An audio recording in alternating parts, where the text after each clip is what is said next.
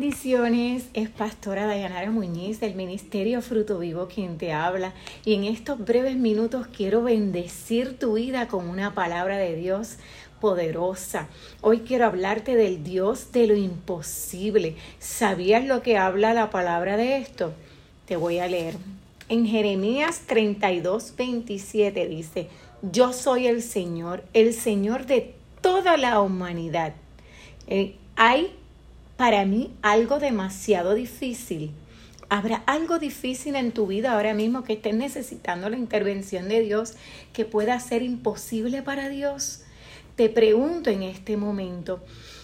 Cuando yo me hago esta pregunta, no sé tú, pero me lleva a reflexionar por un instante. Quiero que reflexiones conmigo. Si yo te digo, descríbeme a tu padre, cuando yo te digo descríbeme a tu padre, tú me puedes comenzar a describir probablemente las cualidades físicas y hasta la profesión de tu, de tu papá natural. Por ejemplo, si a un niño tú le preguntas cómo es tu papá, lo primero que te va a decir es su profesión, o él es amoroso, o él me manda a recoger. Te va a comenzar a, a describir todas las cualidades de cómo él ve a su padre. En esta hora te invito a que reflexiones y medites cómo tú ves a tu Padre. Lo estás viendo como el Dios de lo imposible. Lo estás viendo como el Dios que te ama. El Dios que, que fue capaz de enviar a su Hijo a morir y a morir en una cruz por ti para poder darte perdón, salvación y tú te puedas llamar hijo.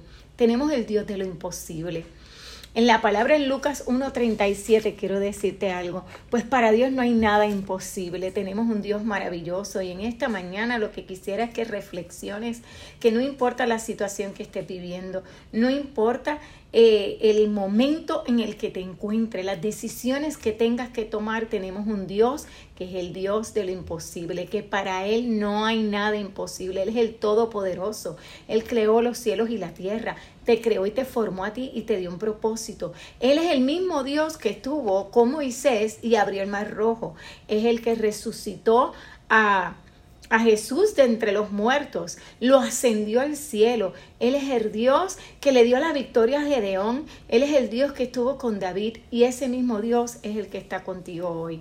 Si estás pasando una situación que pueda parecer difícil o imposible de solucionar, donde no puedes ver con tu mente natural o tus ojos físicos la solución, hoy quiero en estos minutos recordarte que nuestro Dios es el Dios todo poderoso, que tenemos razones suficientes para decir yo soy una hija de Dios, que la profesión de mi padre, tú sabes cuál es, Él es el Dios creador, que en mi padre no solamente es el Dios creador, es el Dios rey, Él es el rey del reino de los cielos y es tu padre y tú eres su hijo. Hoy es día de vernos como los hijos del Dios Todopoderoso.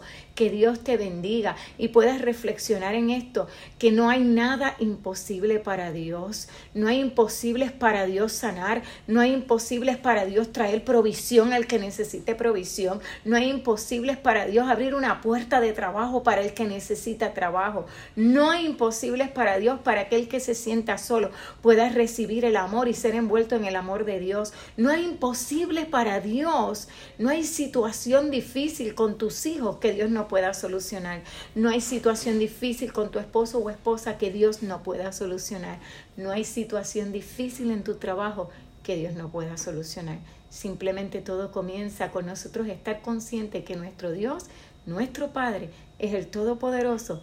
Entrégale en sus manos la situación, acércate a Él, preséntala y deja que lo obre y, espera con expectativa de que Dios te va a sorprender y que va a obrar en tu vida.